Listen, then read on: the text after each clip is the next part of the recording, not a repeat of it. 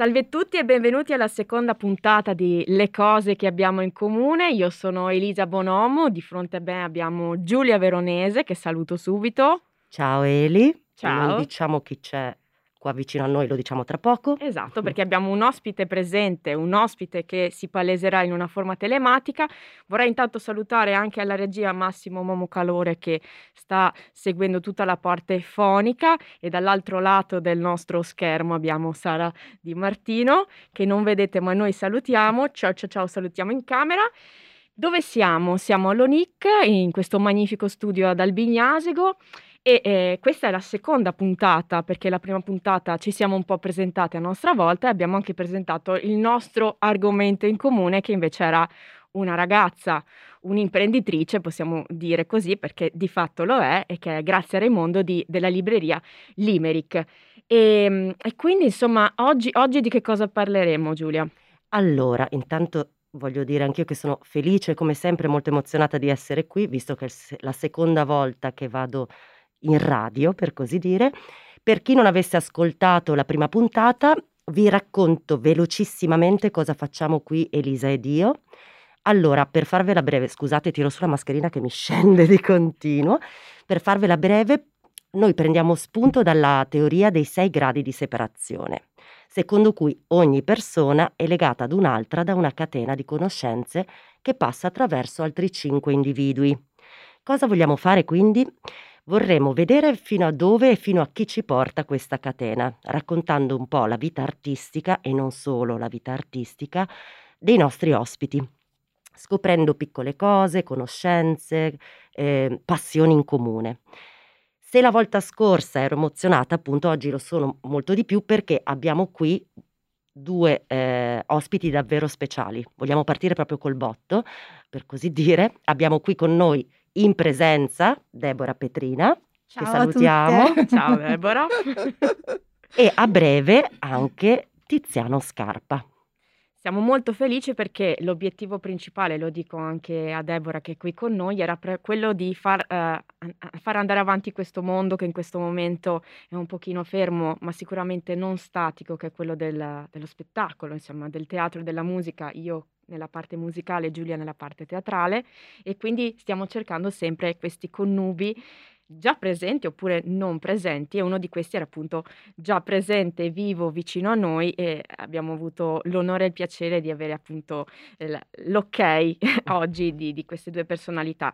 Eh, vorrei presentare per chi appunto non conoscesse Deborah con una frase d'esordio eh, che mi è stata detta durante l'ultimo concerto visto all'apertura Cocktail Bar dalla mia amica Chiara che era ma Padova sa che ha Deborah Petrina, perché Deborah Petrina è una, una, persona, secondo me, sempre in movimento. è una cantante, pianista, compositrice, danzatrice, chitarrista, anche una bellissima telecaster blu. Viola. Viola, Viola. scusatemi. Sì, è perché con le luci della, della sala ogni tanto non si capisce vero Quindi e viola. sappiamo che non è scaramantica. Non è scaramantica. Perfetto, abbiamo almeno Viola, viola, viola. già una cosa scoperta. E, e diciamo che è, è, è veramente molto quello che, che fa Deborah perché unisce il cantautorato, sperimentazioni dalla, dalla musica pop rock, elettronica, musica d'avanguardia, jazz. Lei ha all'attivo quattro album come cantautrice, adesso probabilmente ce ne saranno anche altri in preparazione, due album di inediti pianistici, di musica contemporanea. Le persone con cui ha collaborato fanno accapponare la pelle, sono John Parrish, David Byrne, Jerk Bishop, Elliot Sharp, Paolo Fresu, insomma veramente Mario Brunelli, Tiziano Scarpa che appunto abbiamo eh, citato poco prima, Roberto Citrani, insomma, e si è esibita non solamente in Italia ma moltissimo anche a, all'estero, negli Stati Uniti, in Giappone, insomma una personalità veramente molto molto cosmopolita e quindi avremo tante tante domande da fare nella, nel corso della puntata. Adesso la facciamo stare zitta per un po',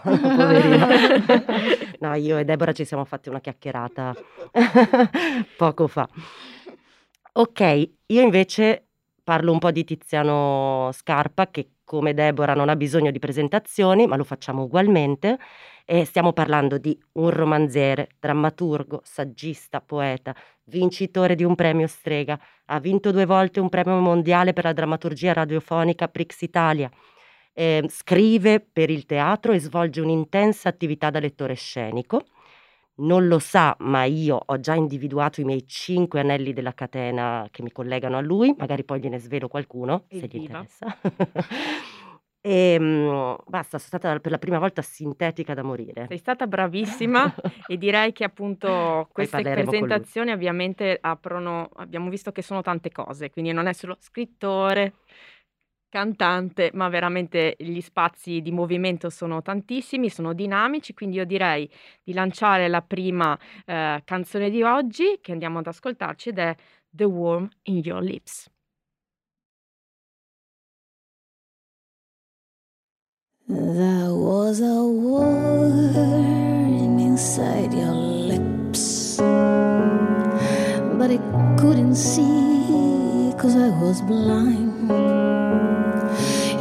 I gave you all my promises, and then it began to creep down to your heart when you had forgiven my mistakes. I could have seen the fact itself begin to duplicate. When you told me but if I hadn't been a fool, I could have clearly seen there was a worm inside your lips a chromosomal error deep in your marrow. Every single day it was growing stronger, feeding on the nucleus of your anger.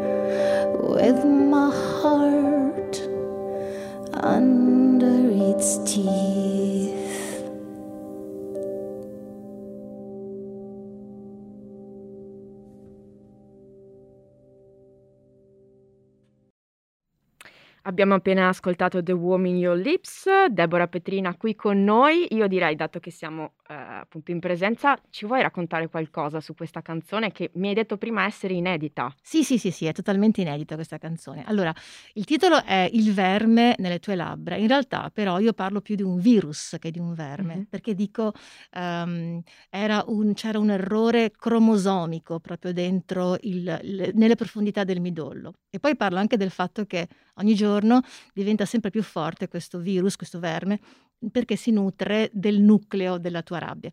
E questa canzone mi è sembrata, diciamo, interessante in questo momento perché al di là dei virus reali, diciamo, ci sono anche dei, dei virus invisibili che stiamo vivendo purtroppo, e in particolare secondo me il virus della discordia, e dello scontro esacerbato di questi tempi, non solo nella politica, nell'economia, a livello globale, mondiale, ma anche a livello proprio di, eh, livello di informazione, di comunicazione eh, tramite anche i social, no?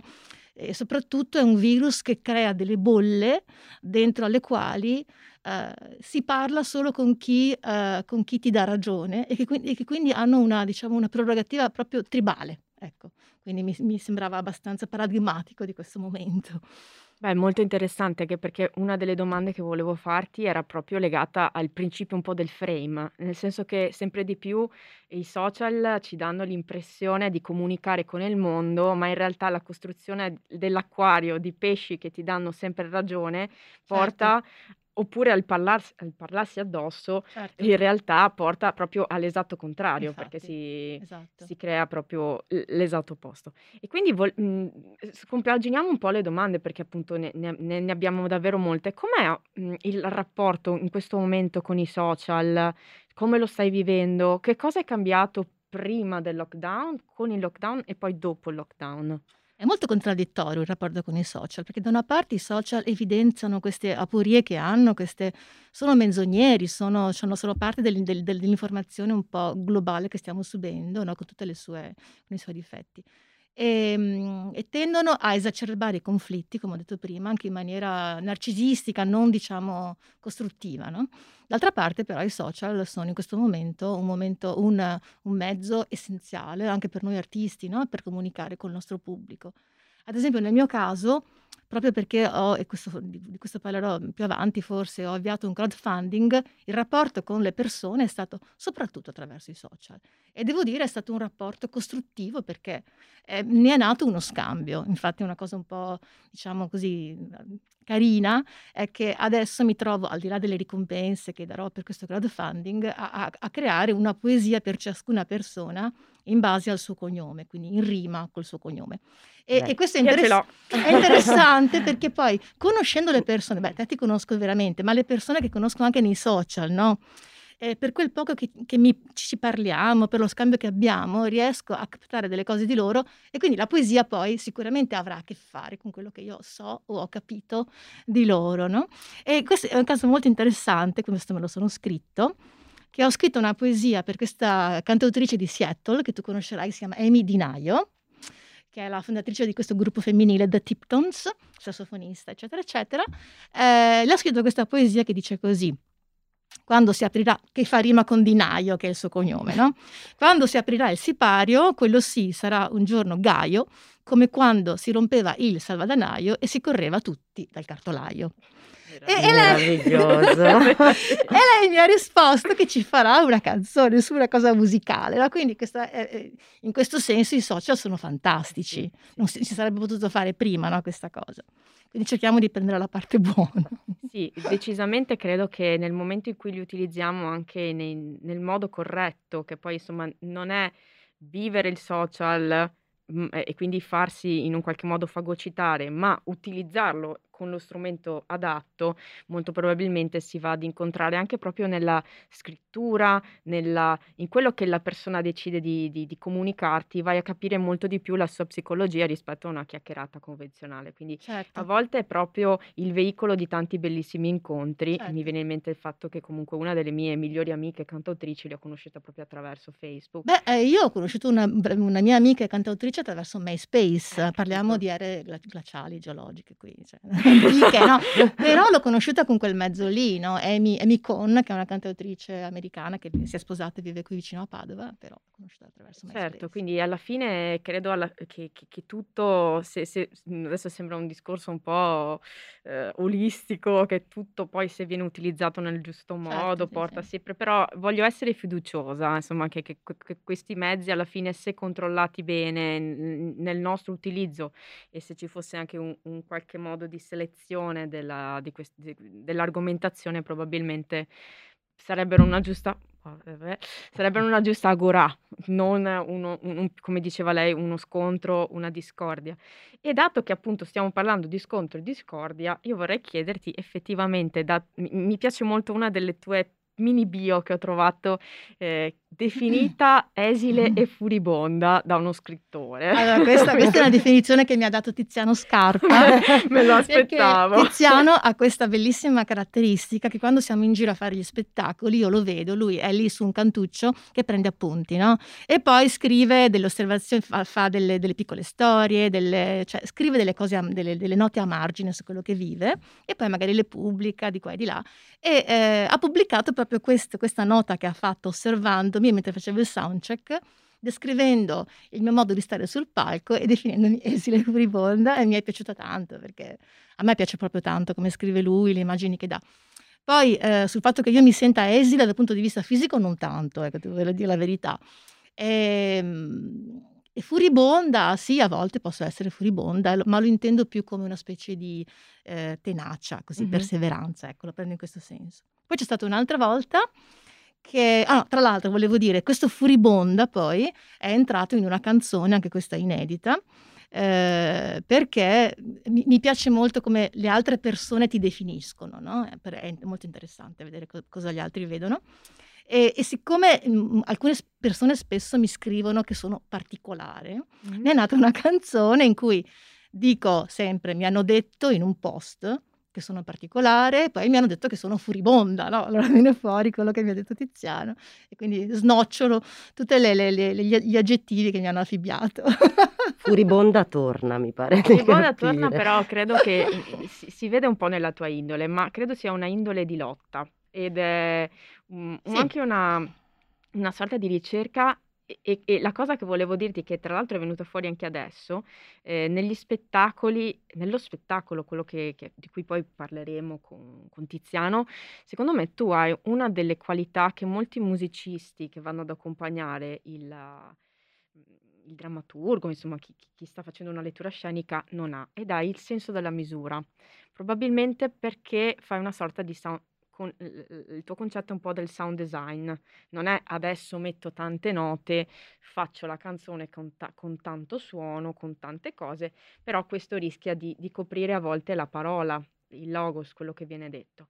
E quello che io appunto ho notato è un un essere, anche in questo esile furibonda, un po' nel ne in come ti rappresenti musicalmente. Riesci ad essere molto sottile in alcuni passaggi, ehm, con delle code, con dei delay e in alcune parti appunto dove devi fare anche non sveliamo troppo, però devi fare delle delle voci, uhm, a a Tiziano di risposta, sei molto presente, sei Mh. quasi, ehm, come posso dire, uhm, non non primitiva. Mh. Ecco, questo è è quello che a me è arrivato e e e e e credo si colleghi molto, insomma, in in in in modo positivo a quello che che ci siamo appena detti Ah, adesso. molto bello quello che hai detto. Ti Grazie. ringrazio. Ci ho pensato Adesso lo oggi. lo scrivo. Ci ho pensato oggi mentre riguardavo lo spettacolo, ho detto: "Beh, glielo glielo devo assolutamente dire". E e collegandoci appunto a a questo movimento e e a quello che stavamo dicendo prima dei social, io vorrei veramente chiederti, ehm, in in questo momento in cui c'è c'è del deserto, che poi deserto non è, ehm, la risposta che tu hai avuto appunto quella di creare dei dischi durante il lockdown, sono stati 2 se non erro. Uno di questi è Ogni giorno, prodotto tra l'altro da Marco Fasolo dei dei Jennifer Gentle, insomma, ma ha ma è è presente anche in moltissime altre produzioni e tu hai scelto d ehm, come come attività per per il finanziamento appunto il crowdfunding attraverso Ulule, mh? Ci vuoi un po' raccontare come come è stato animato? Beh, cioè un po' ce l'hai detto, ma da come ti è venuta anche un po' l'idea? Ma appunto non avrei mai pensato di fare un crowdfunding prima, perché mi è sempre sembrato un po' una sorta di chiedere la fare la carità, no, in realtà mi Mh-mh. sbagliavo. Mi sbagliavo perché è, non solo è un, un- un- un acquisto anticipato, perché tu vai a acquistare prima quello che ti darò dopo, ma è anche uno scambio, come dicevo prima, un, un motivo proprio di scambio, di comunicare direttamente col tuo pubblico e di trovarlo magari anche, cioè di ampliarlo e di parlarci in modo diretto, senza la mediazione di etichette, agenzie o varie barriere. E quindi in modo molto anche più, nu- più nudo, più scoperto, ma, ma più autentico, ecco, sicuramente. E, mm, e infatti questo scambio mi ha dato molto stimolo e mi ha mm, sollecitato proprio dal punto di vista creativo. Ehm, tra le ricompense ci sono appunto un secondo disco eh, di cui vorrei parlare brevemente, che è un disco che sto lavorando con Giovanni Mancuso per la prima volta. Giovanni Mancuso è un grandissimo compositore che ha avuto commissioni dalla Biennale Musica di Venezia, da- dalla Biennale dei Giovani Artisti del Mediterraneo, che ha vinto l'obra maestra, ehm, scusate, il, il concorso Orpheus di, di Spoleto con obra maestra, quindi compositore anche di opere contemporanee. E io con lui sono sempre stata nella parte dell'interprete, o vocale o anche pianistica.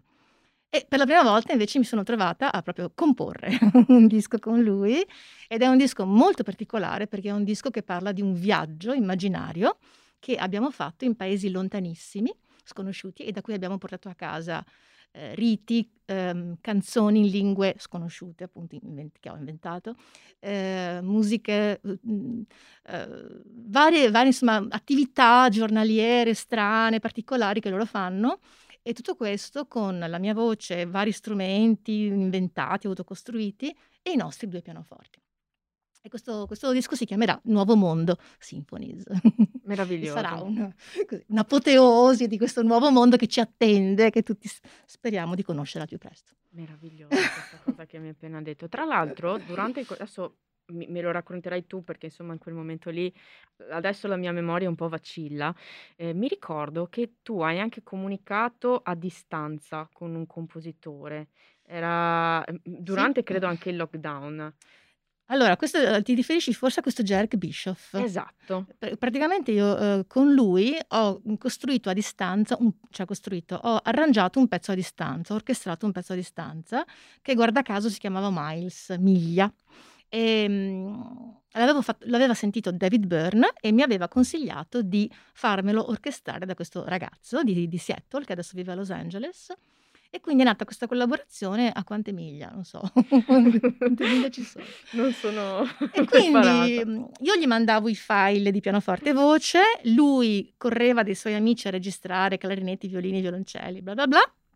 Ehm, faceva il missaggio di tutta questa orchestra, me la rimandavi, a quel punto rifacevo tutte le parti pianistiche, riregistravo e andavamo avanti così. E- ed è nato un- questo pezzo, Miles, che è un'altra delle ricompense di questo crowdfunding, Meraviglioso. che è inedito pure questo. insomma. Meraviglioso. Quindi è stata una comunicazione a colpi di stems. Esatto, esattamente, esattamente. Bellissimo. Questa è stata una delle, delle cose che è successa molto di più nel lockdown, la, la capacità di fare creatività reinventandosi un modo di Certo. comunicare e, e- e- e questo dimostra il nostro essere artistici. Io mi intrufolo solo per dire che sono estasiata da tutto quello che è riuscita a fare in un lockdown. Io ho imparato a No, fare i co- muffin no, questa cosa con in un Jack- lockdown. Questa cosa con Jack Bish l'avevamo già fatta, però Sì, era lei cosa- l'aveva già fatta. Ah, questa già fatta, sì, però è, è sempre rimasta chiusa nel cassetto. Quindi ho, ho pensato in questo momento la devo tirare fuori, anche perché così, no? Anche questa paradigmatica, no? Di questo momento di comunicazione particolare. Sì. Prima di, di- di ascoltare un'altra canzone, ti faccio una de- l'ultima domanda, ed è eh, il fatto che insomma c'è una figura paradigmatica, apotropaica, insomma, un sacco di, di- di- possiamo dire un sacco di cose gigantesche sulla figura di John Cage, e tu ti sei ritrovata a cofirmare un brano Mm, con lui, sì. e tra l'altro è È presente... morto, peraltro. Esatto, sì, sì, sì. Era Mo- morto, l'ho Esatto, quindi c'è stata questa comunicazione, questa cofirma con una persona non presente. Anche questo con gli stems dall'altretomba. Esatto.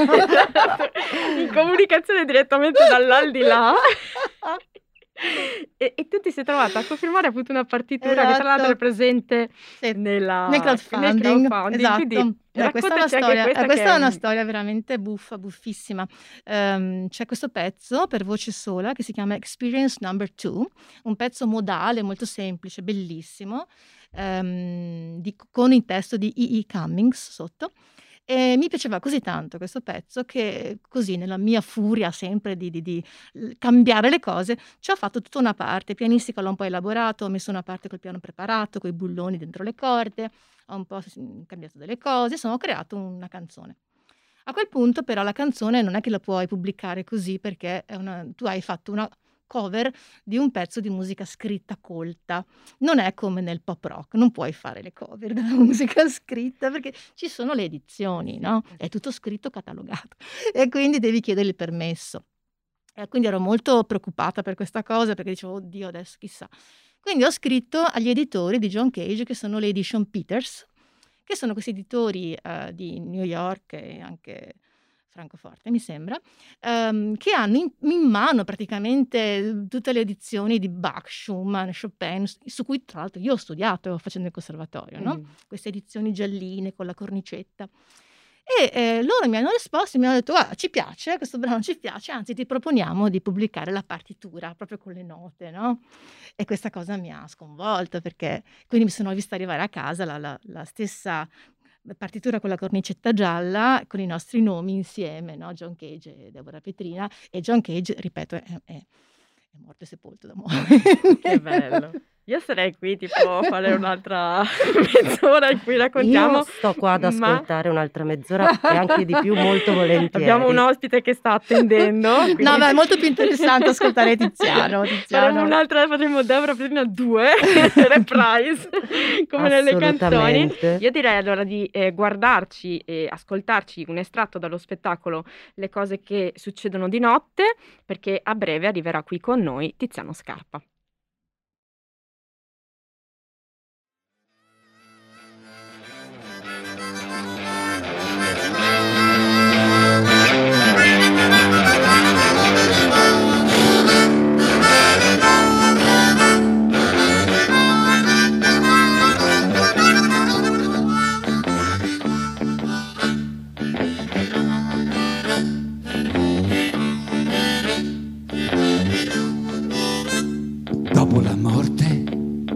Vagò per il mondo per controllare se mai in qualche fondo di magazzino c'era la pellicola impressionata con tanta faticola. Perciò bussava dai suoi produttori la troupe dei tecnici, attrici ed attori li importunava chiedendo permesso e si scusava per come era messo, per come era messo, per come era messo, per come era messo. Si presentava in disordine sparso, un occhio il pancreas e poi un metatarso e rimanendogli solo mezzo polmone ansava forte per fare il vocione. E quelli svenivano terrorizzati con i capelli di colpo sbiancati. Se lo sapevo lo facevo prima disse ammirando Ed eccoci qui, siamo con Tiziano Scarpa che è in collegamento con noi. Abbiamo appena visto un estratto dello spettacolo Le cose che succedono di notte. Intanto salutiamo Tiziano. Sono qui, ciao, grazie dell'invito. Grazie a te di essere qua, sono onorata e felice e- ed emozionata. Poi ti dirò perché. So- Sono una tua fan, ecco, diciamo così. Ah. Allora, partiamo subito dalle cose che succedono di notte, eh, che nasce come uno spettacolo dal vivo e che poi è ora un docufilm trasmesso online, proprio per, visto il periodo, immagino, il periodo storico. Eh, in che modo appunto il 2020, la- il lockdown, ha lasciato un segno nel tuo lavoro e anche nella tua quotidianità? Proprio parlando di questo spettacolo, come mai, co- cosa è successo nel momento in cui avete dovuto fermarvi con, me- con, um, con gli spettacoli dal vivo e, mm, e come è stato trovare una modalità differente, ecco, di, di presentarlo al pubblico? Ehm, l'idea ehm, non è nostra, nel senso che il docufilm si deve alla alla bella idea di, ehm, Rivoli musica e agli amici del teatro di Avigliana, ehm, che hanno pensato, per così dire, di salvare una data, ehm, che era prevista per la metà seconda mhmm, seconda metà di otto di di di dicembre, sotto Natale avremmo dovuto fare lo la lettura concerto, lo spettacolo dal vivo ad Avigliana. Ehm, beh, ehm, quindi hanno avuto l'idea di, mhmm, registrarlo a teatro. Ehm, l'idea è stata davvero bizzarra perché, mhmm, per noi, almeno per me, registrare qualcosa senza pubblico, uhm, fare tutto senza, ehm, così, ehm, la la la presenza attiva del pubblico che è una specie di come posso dire, di accompagnamento musicale. L'ascolto non è mai passivo, anche quando, uhm, noi parliamo, vedo che tu mi ascolti e fai dei cenni di sì con la testa, è come se suonassi il basso o la batteria sotto quello che dico, perché, mhmm, partecipi attivamente. L'ascolto non è mai così uno sfondo, ehm, inerte, ehm, come ho già detto passivo. E quindi fare questa cosa uhm, c'era il teatro completamente vuoto, sì c'erano i tecnici, c'erano gli organizzatori teatrali, però ecco, questa è stata davvero molto, molto molto strano. E devo dire che, se posso fare una analogia spericolata, visto che la tua domanda mi chiedeva tantissime cose in poche in poche frasi, un'analogia col 2020, questa esperienza sì, in qualche maniera ce l'ha avuta, perché abbiamo continuato anche magari nelle nostre case, a fare delle attività che prima presupponevano un riscontro, un un così, un una presenza magari di ascolto, come può essere il pubblico a teatro, che però c'è, che che che annuisce, che magari nella sua enigmaticità sta zitto a a sentirti, che però insomma è una presenza che si sente, che vibra e che ti dà, uhm, la la ehm, non so, come la resistenza dell'aria. Senza resistenza dell'aria i gli aerei, ma anche gli aeroplanini di carta, mhmm, cadono, no, e quindi questa capacità di possibilità di appoggiarti su qualcosa. In certi casi, ehm, durante questo 2020, mi sembrava per l'appunto di, mhmm, provare a volare senza la resistenza dell'aria e di fare comunque certe attività senza senza questa questo riscontro, insomma, persino quando si lotta non si può fare pugilato da soli, no, ci vuole ci vuole una contropartita anche, ecco, così, uhm, o anche un abbraccio, ci vuole ci vuole un altro corpo che che ti che ti che ti stringa. Hai descritto perfettamente quello che forse abbiamo provato tutti in questo momento, in questo periodo. A proposito di teatro, che ha un ruolo molto importante nel tuo lavoro, nella tua vita, hai scritto, ehm, per il teatro, mhmm, da mo scrivi per il teatro da molti anni e tu stesso svolgi una un'attività intensa da lettore scenico. Questa cosa mi interessa moltissimo. Ehm, come si sviluppa la messa in scena di uno spettacolo tratto da un tuo testo e che tipo di rapporto e di collaborazione avviene con i registi e gli attori con cui lavori? Guarda, l'amore del teatro per il teatro per me nasce, da molto tempo, come spettatore naturalmente, e la mia primissima cosa andò a teatro, io credo addirittura nel '91, '92, ehm, prima ancora che pubblicassi dei libri.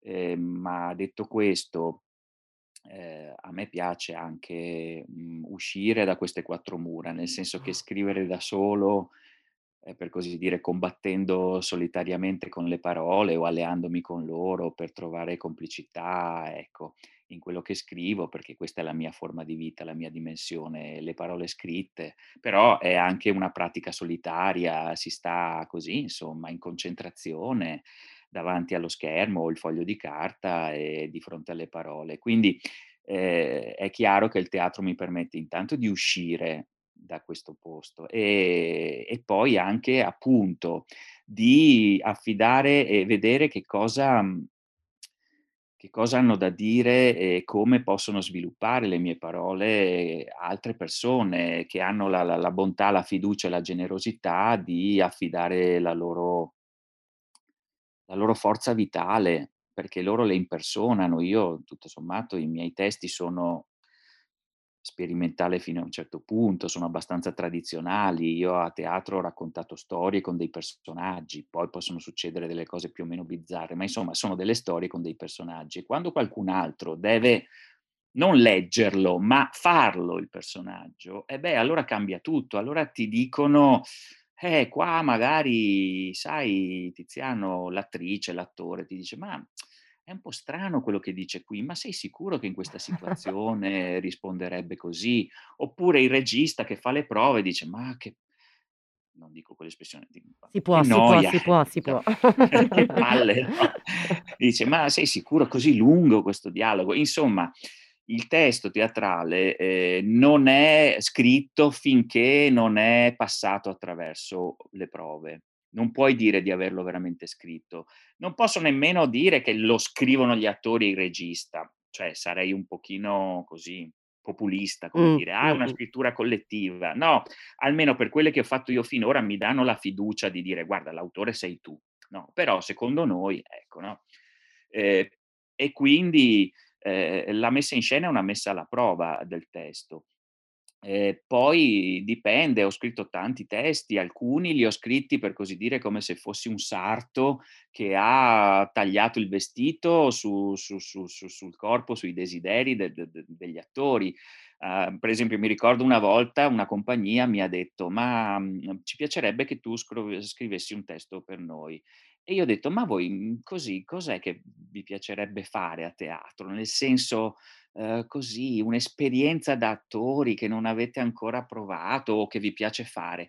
E uno, mi ricordo, insomma, mi ha detto: "Ah, a me piacerebbe morire in scena, vorrei morire in scena. Scrivimi qualcosa dove muoio, per favore." Ecco, cioè c'è anche questo, non è che io arrivo col testo e poi gli attori, i registi mettono in scena. C'è anche così, a volte una discussione, una un così degli spunti, perché poi siccome loro devono lavorare per settimane, ehm, insomma, mhmm, non è bello che come un'imposizione gli arrivi qualco "Tu devi fare questo", no, è chiaro, quando si mette in scena un copione è così, cioè il copione è quello e l'attore e l'attrice devono pronunciare le tue parole, che è un po' ditta dittatoriale come esperienza e quindi insomma però c'è anche uno scambio di questo tipo qua che, mhmm, a me piace molto perché invece quando scrivo le parole stanno zitte, non mi dicono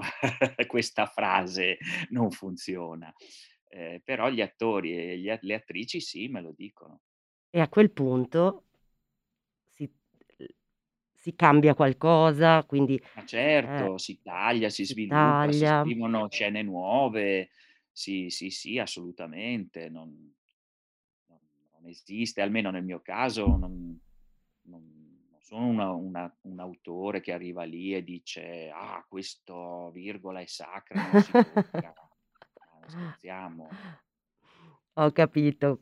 Un'altra cosa che ti volevo chiedere, ehm, sempre rispetto a questo periodo, ehm, un'iniziativa che a me è piaciuta moltissimo, è, mhmm, il racconto che tu stesso hai scritto e pai e poi hai letto online, che si chiama "Il bambino che non riusciva a dormire", dedicato ai giovanissimi, i bambini, e che è stata inserita nella rubrica Sogni d'oro dello Stabile del Veneto. Mi racconti un po' anche qui com'è nata l'idea, mhmm, di questa esperienza particolare? Lo Stabile del Veneto che ha messo in scena, uhm, almeno un paio di miei testi direi, sì. Ehm, dunque, ehm durante il periodo di clausura ha chiesto a alcune persone che hanno a vario titolo collaborato con lo Stabile stesso del Veneto, di leggere delle fiabe della tradizione, quindi i Fratelli Grimm, le fiabe italiane raccolte da Italo Calvino, eccetera, eccetera. Andersen. E ebbene, mhmm, Uhm, io ho pensato: "Beh sì, ve la leggo una favola", ma forse un po' presuntuosamente le favole ma forse le so anche inventare, raccontare io. E allora ho pensato di scriverne una. Uhm, doveva essere una cosa da pochi minuti, in realtà è ven è venuta fuori ab abbastanza, insomma, corposa. Adesso è venuta fuori un una favola in qual in qualche puntata, ecco, un e forse, non so, in tutto una mezz'oretta, 40 minuti, non mi ricordo più.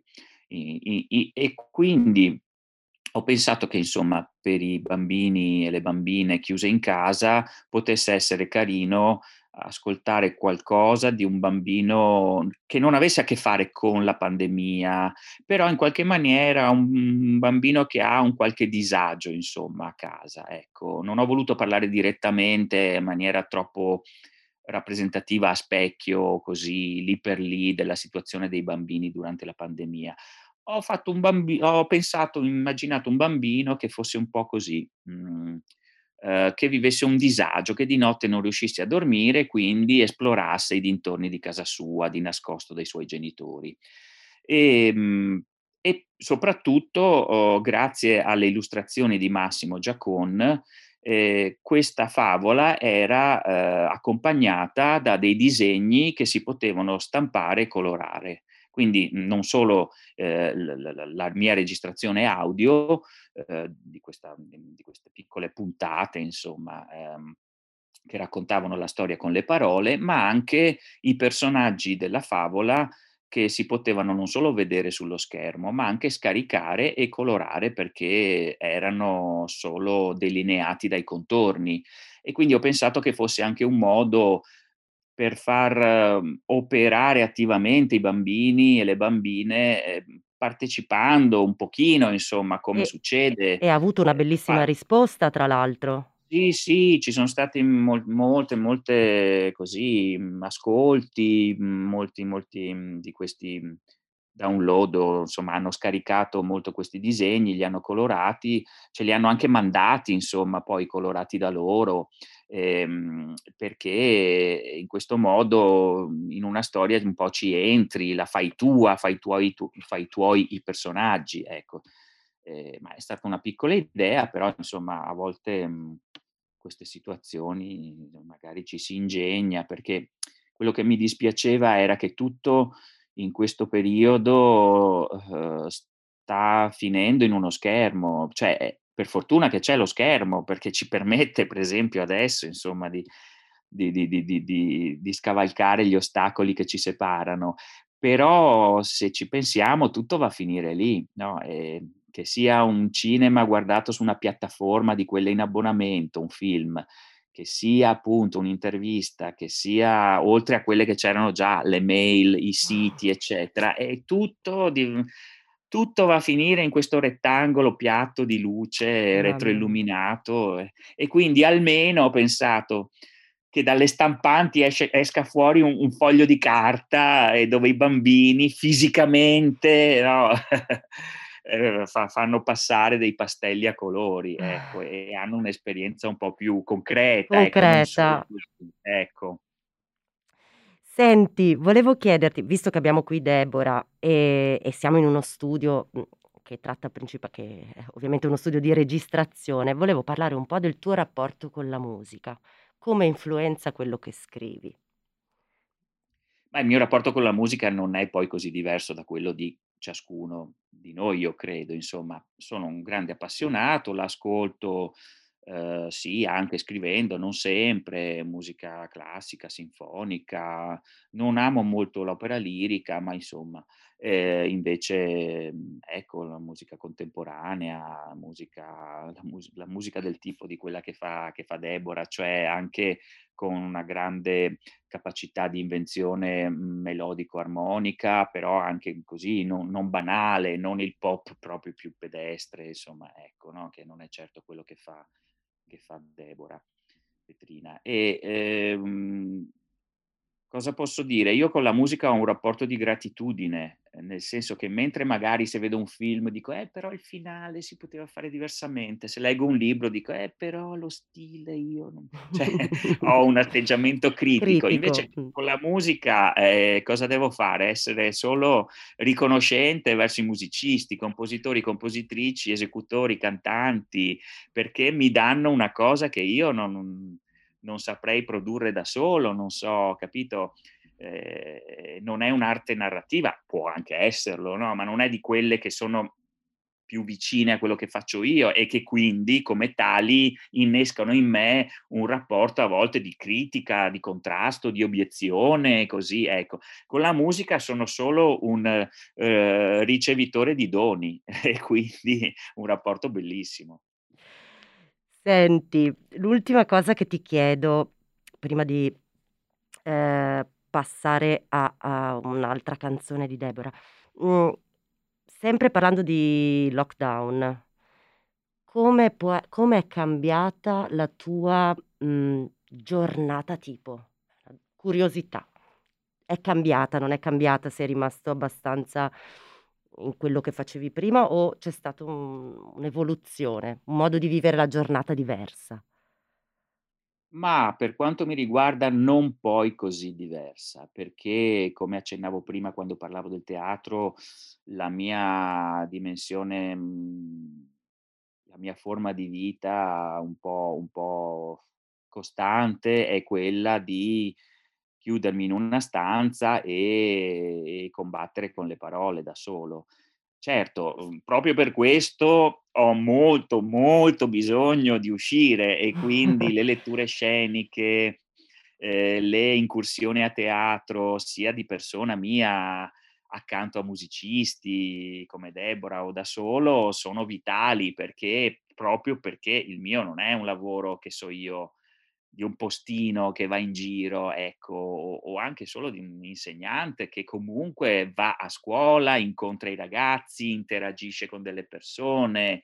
Ecco, io interagisco soprattutto con le parole, che sono anche quelle forse degli esseri viventi molto antichi che vengono da, insomma, dai- dalle profondità dei millenni, ma non è ecco, appunto come parlare con dei colleghi, delle colleghe di lavoro, ecco, non è esattamente la stessa cosa.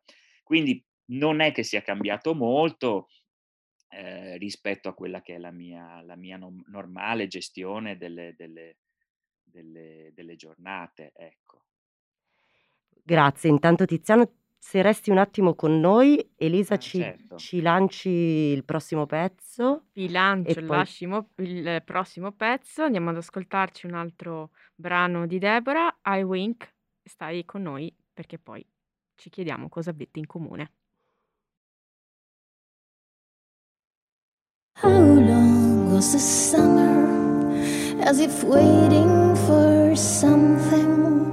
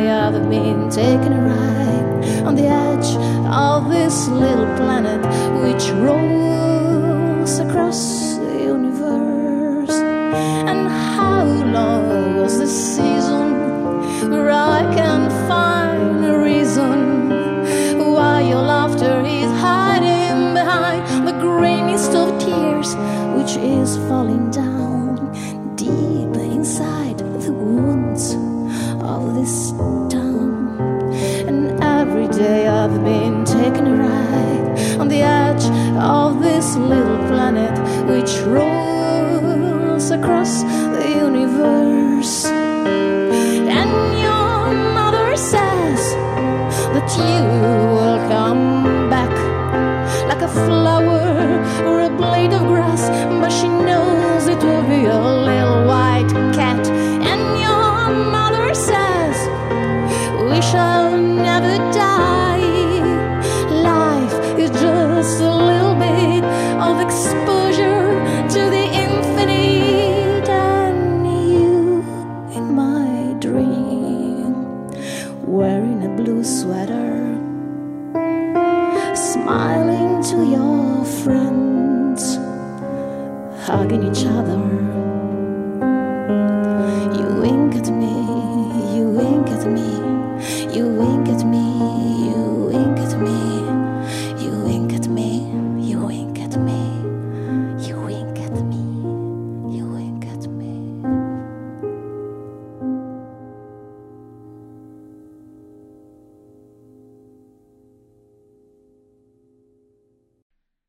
Rieccoci di nuovo qui, eh, abbiamo ascoltato I Wink, che significa occhiolino, mi sembra, ma Sì, se chiediamo... Allora, questa, canzo- questa canzone sì, è nata eh, durante un'estate di attesa e per questo lo voglio- l'ho proposta insomma oggi perché mi sembrava abbastanza in tema no? con questa situazione molto di attesa. Era un'estate in cui io attendevo un verdetto, eh, però anche un'amica eh, attendeva un- un'altra cosa, un altro tipo di verdetto, nel senso che eh, proprio l'ho persa questa amica, è mancata. E, mm, e questi- in quest'estate io facevo queste pedalate eh, in cui mi sentivo proprio come sul, come sul, come si, come si dice, come sulla superficie no, di questo pianeta che rotola dentro l'universo, no? come una specie di spettatrice di questo infinito lì proprio su questo crinale, no? su, questo, su- su- questo limite di questa rotondità. E, e infatti in questa, in, questa, in questa canzone poi ho voluto mettere anche una frase molto, molto, molto bella che disse la madre di quella famosa Amy Dinaio di cui parlavo Mhm. prima, quella musicista di Seattle, la cui madre prima di, di morire eh, disse che eh, la vita non è nient'altro che un frammento di esposizione all'infinito. La traduzione è molto brutta, però è proprio questo il senso e mi è, mi è piaciuto proprio ripeterla questa frase. Fantastico. Io tra l'altro mh, anche qui scompagino perché credo Mm. che sia una cosa che magari è- hai in comune con Tiziano, ma sicuramente ce l'hai con me. Tu molto spesso nella- nel tuo- nei tuoi discorsi è molto presente la bicicletta. E Sì. sei venuta a salutarmi nell'ultimo concerto che ho fatto, che poi appunto è successo il lockdown, mi hai, mi hai salutato con un sorriso ed eri in bicicletta e anche mh, nel tuo quartiere ti si vede spesso pedalare. Chiediamo a Tiziano. Chiediamo a Tiziano se effettivamente lui è veneziano, quindi No, forse è un po' più Forse non è. facile. Però eh, Tiziano, la, la bicicletta tu l'hai mai vissuta, l'hai mai pedalata? eh, eh, eh, Nella insomma, tua quotidianità, È un mezzo di nel- locomozione oppure no? Ah, ma io la bicicletta, ehm, è chiaro che a Venezia non posso usarla, però. No, ma ultimamente c'è anche una ordinanza comunale per cui chi viene anche da fuori non può nemmeno eh, passeggiare, come posso dire, portandola al fianco, è vietato se ti... Mm, mm. mh, Ve lo dico, ma- magari qualcuno non lo sa. Eh, ti fanno una detto. multa salata a Venezia se ti pigliano, ti beccano con la voce. a fianco che la, Mm. la porti semplicemente così, camminando, ecco. Quindi, insomma, è, è quanto... di più, di più impossibile, anche se io volessi per dire arri- raggiungere Piazzale Roma a piedi con una bici che tengo in casa per partire da lì, non potrei, mi farebbero la multa. Però detto questo, no, io per la bici stravedo, credo di aver scritto da qualche parte che eh, se fossi, cioè, se vivessi per sempre vorrei passare la vita in bici, ma sul serio, eh. Quindi figuriamoci, quando è stato possibile eh, io ho pedalato tantissimo nei posti dove si poteva fare. Magnifica metafora, tra l'altro il pedalare, no? E tra l'altro credo, Deborah, tu hai delle magliette con i- il Ah raggio sì, di una queste bicicletta. sono le magliette che sto preparando per le ricompense. Sì, c'è una, una di queste magliette che ha questa ruota di bicicletta con dentro una, una sagoma di me. È fav- favoloso, favoloso. Quindi abbiamo visto già che anche con un piccolo discorso già quanto effettivamente c'è qualcosa che ci accomuna tutti nella, nella quotidianità. E, mm, beh, facciamo a parte questo passeggiare, questo, questo andare fuori all'aria aperta, che sicuramente è stato un desiderio un po' di tutti nel momento di reclusione. Vorrei chiedere a Tiziano, che ci sta ascoltando telematicamente, ma anche a, a Deborah, cosa avete imparato a fare durante il lockdown che tuttora state facendo in questo momento? Come dicevo io prima, Esatto. io ho imparato a fare i muffin Esatto. e quindi Dovresti anche portarli così la prossima volta li a porterò. Se avete imparato qualcosa di insolito e che continuate a fare. Ma io ho fatto una cosa molto più, ho imparato a fare una cosa diciamo un po' più triste, che è quella di fare lezione di danza in un tappeto di due metri per uno.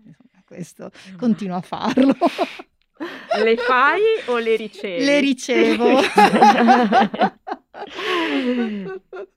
Eh, qualcosa Eh, di eh, simile l'ho esatto, fatta anch'io. l'abbiamo L'abbiamo fatta fatto un po' tutti. sì, sì, sì. Tu Tiziano?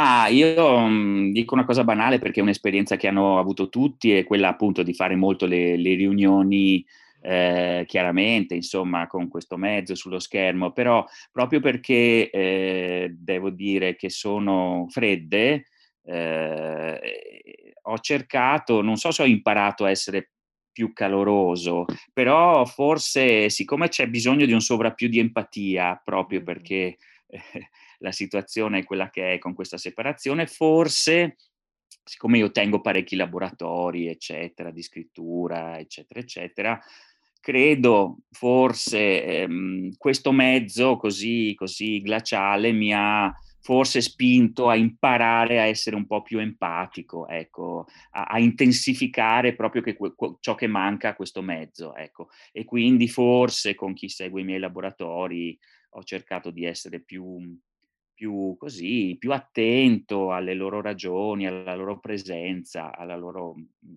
paradossale presenza-assenza. Ecco. Sai che tra l'altro si sente molto questo dalla tua voce. C'è una, ho seguito un seminario di una logopedista che si chiama Marina Tripodi o Tripodi, adesso sba- io sbaglio sempre gli accenti, eh, che eh, caratterizza le, le voci a seconda del colore e dice che praticamente la voce gialla è una voce entusiasta, la voce verde è una voce accomodante, rassicurante, che si prende cura di te, e la voce blu è invece quella autoritaria. Mm. Quindi in base anche a questa sorta di prosodia si può creare una lettura teatrale e tu hai la voce verde. È Ah, proprio vero. importante, temevo dicessi che ho la voce marrone.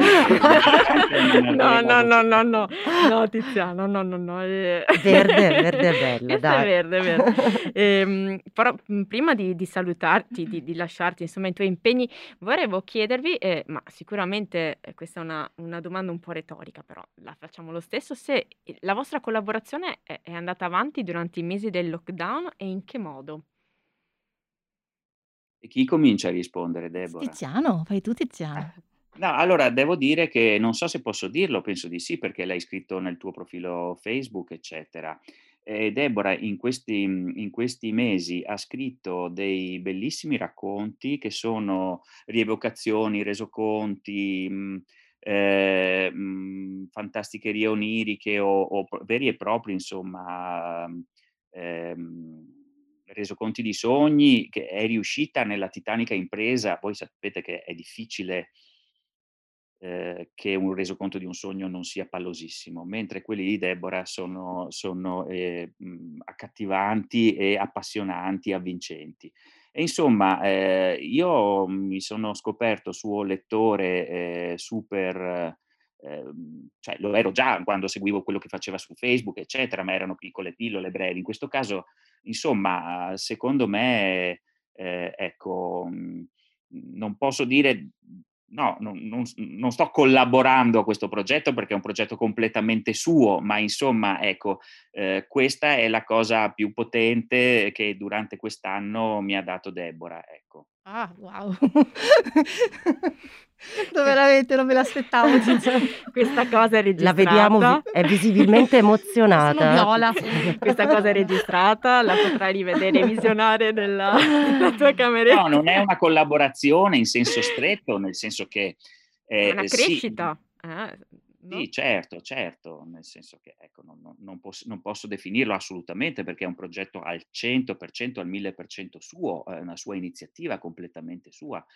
Eh, e, e, però appunto che, oh, ecco, diciamo che l'ho, l'ho vista crescere, eh, passare da...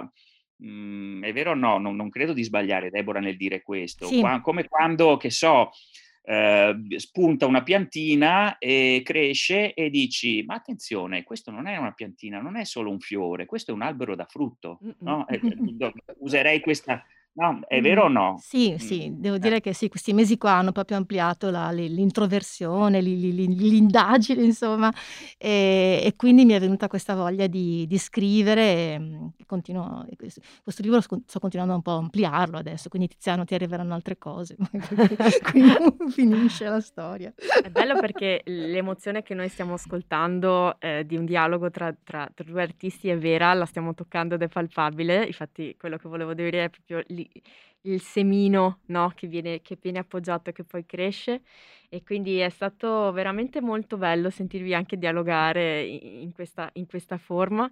Ehm, mi auguro e credo che tutti noi ci ci auguriamo di di vedervi presto in forma performativa 3D.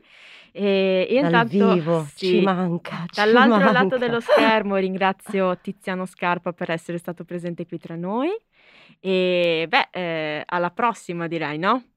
Speriamo di Grazie, grazie rincontrarvi davvero. presto. Grazie, Grazie grazie. mille. Grazie a grazie tutti. Tiziano. Ora noi ci Ciao, ascoltiamo grazie. Niente dei ricci.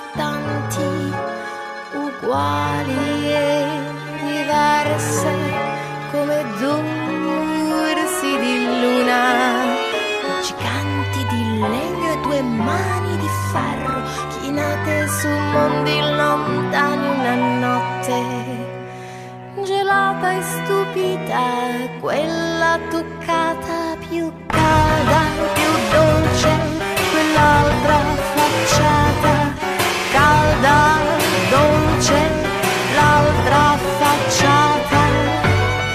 E tu sulla soglia tuffavi il tuo niente di ricci nel tutto attraverso un cunicolo inciso passando dal sonno una stanza più densa di vita era l'aria, più densa di vita era.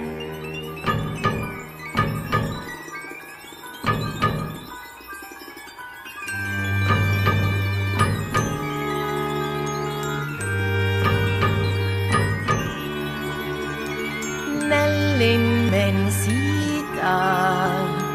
di una brevissima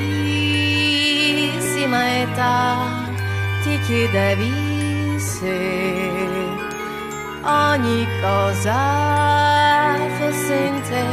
Non c'era niente di nuovo da fare, ma solo restare e subito entrare. Solo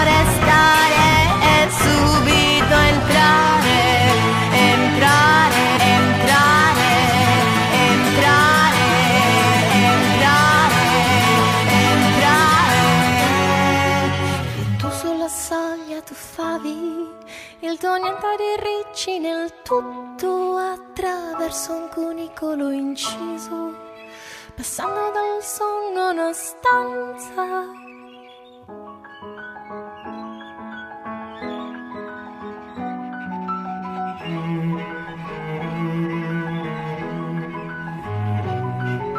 E tu sulla soglia tuffavi il tuo niente di ricci nel tutto attraverso un cunicolo inciso, E tu sulla soglia tuffavi il tuo niente ricci nel tutto attraverso un cunicolo inciso, passando dal sonno una stanza. E tu sulla soglia tuffavi il tuo niente ricci nel tutto attraverso un cunicolo inciso, passando dal sonno una stanza e tu sulla soglia tuffavi il tuo niente ricci nel tutto inciso, passando dal sonno a una stanza.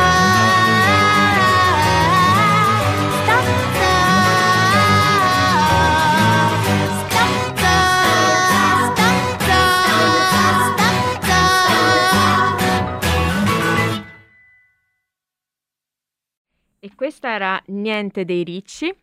Eh, anche di questo ci vuoi dire qualcosina di questa Ah, eh, nie- canzone? questo è un frame proprio di infanzia, in quest- di questo momento in cui eh, attraversavo la porta della, cioè no, eh, aprivo la porta della cucina venendo dalle camere fredde, gelate, e lì c'era il calore, la mamma, il sole, la colazione, eccetera, eccetera. questo, questo momento di passaggio meraviglioso. Che bella questa. Io sono molto emozionata, non so te Giulia, io- Sì, ne esco no. cambiata da questa intervista. Non facciamo che dirlo. Esatto. Vai, intanto vol- Sì, appunto sì. voglio ringraziare te di essere stata qui presente. Abbiamo già ringraziato Tiziano Scarpa, ma lo eh, facciamo anche adesso. E questa è stata la seconda puntata delle cose che abbiamo in comune, eh, in cui eh, ci saranno anche i tuoi brani in onda. Vorrei chiederti anche magari di, di dare qualche contatto per chi ci sta seguendo, dove sono le tue prossime mosse, dove ti possono trovare, ascoltare, vedere, eccetera, Certo. eccetera. Allora, io sono sui, sui canali social, che sono ovviamente Facebook, Deborah Petrina, Instagram, Deborah Petrina, YouTube, Deborah Petrina. e vabbè, insomma, questi sono i, i principali. Ci saranno altre, eh, altri spettacoli e le cose che succedono di notte o questa, No. questa è stata una, da- una data recuperata a spot? Questa è stata appunto una data recuperata e speriamo di recuperare nel 2021 tutte quelle che abbiamo perso. Mm, mm. Sì, come, come un, un po', un po' tutti Già. purtroppo. E, allora, eh, io direi anche di dare una piccola spruz- sì, una Anticipazione. piccola spruzzata di anticipazione per le prossime Sì, puntate. volevamo lasciare la suspense, ma non lo faremo. Lo diciamo anche se gli ospiti stessi non sanno Di essere di invitati, essere quindi la invitati. suspense è loro. Ma quello che che succede nostra. dietro le quinte poi ci porta a decidere i nuovi ospiti. Quindi la volta prossima, se ci diranno di sì, avremo Lorenzo Maragoni e Giorgio Gobbo, che tra l'altro poi vi racconteremo perché sono collegati a, a questa puntata e a Deborah anche. E questa allora era le cose che abbiamo in comune. Eh, ringraziamo di nuovo Massimo Momo Calore in regia e alla regia video la nostra Saretta. Eh, tenetevi aggiornati sui nostri podcast, sui nostri principali canali che sono Facebook, eh, pagina Onic, YouTube Onic eh, e ehm, anche su Spotify se volete ascoltare il podcast audio. non ci resta che salutarci con l'ultima canzone che è Supercharged Machine. Grazie a tutti. Ciao Deborah. Ciao, grazie mille. Un abbraccio. I'm sitting here the whole day at my desk. I'm paging